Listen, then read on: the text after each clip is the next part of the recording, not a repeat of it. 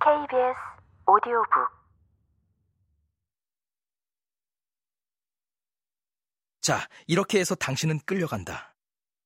당신이 대낮에 체포되어 끌려갈 때는 두 번 다시 되풀이 될 수 없는 짧은 순간이 있다. 그때 협박과 설득에 의하여 슬그머니 끌려가건, 권총을 노출시킨 노골적인 방법으로 끌려가건 하등의 문제가 되지 않는다.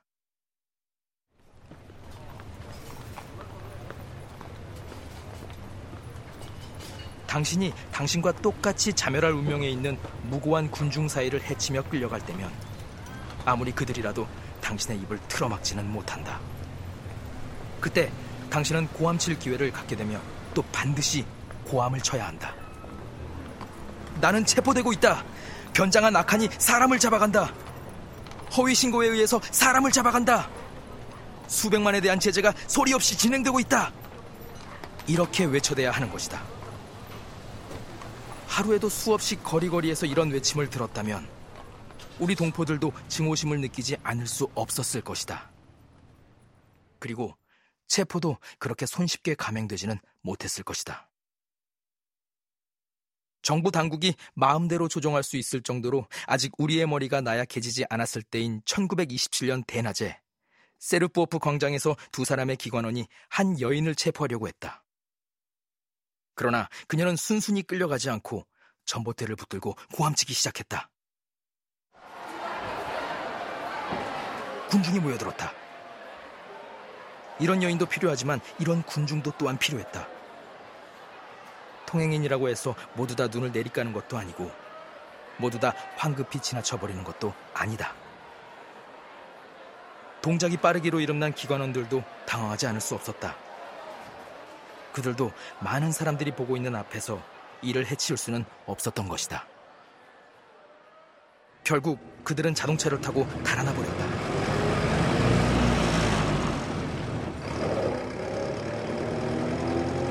이때 그 여자는 바로 기차역으로 달려가 도망쳤어야 했다.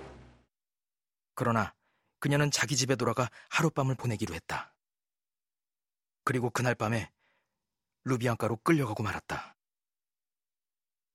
그러나 당신의 말라 빠진 입술에서는 외침 소리 하나 터져 나오지 않고 옆을 지나가는 사람들은 당신과 당신의 형리를 산책하는 친구로밖에는 생각하지 않는다. 나 자신에게도 고함칠 수 있는 기회는 여러 번 있었다. 내가 체포된 지 열 하루째 되던 날, 세 명의 스메르시 대원들이 나를 모스크바의 백러시아 역으로 데리고 갔다.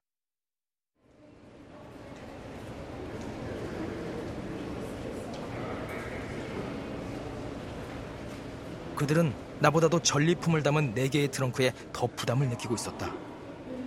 오랜 여행 탓으로 그들도 이제 나를 믿고 있었던 것이다. 그들은 특별 호송병이라 불렸다. 그러나 실제에 있어 그들의 자동 소총은 네 개의 트렁크를 나르는데 방해만 될 뿐이다. 그 트렁크 속에는 제2 백러시아 전선의 스메르시 장교들과 그들 자신이 독일에서 약탈한 전리품들이 들어 있었다. 그리고 지금 그들은 나를 호송한다는 구실 아래 그 전리품을 조국의 가족들에게 운반하고 있는 중이었다.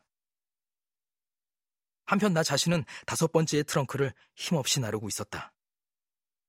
그 속에는 나의 일기와 창작물, 즉, 나에 대한 물적 증거들이 들어 있었다.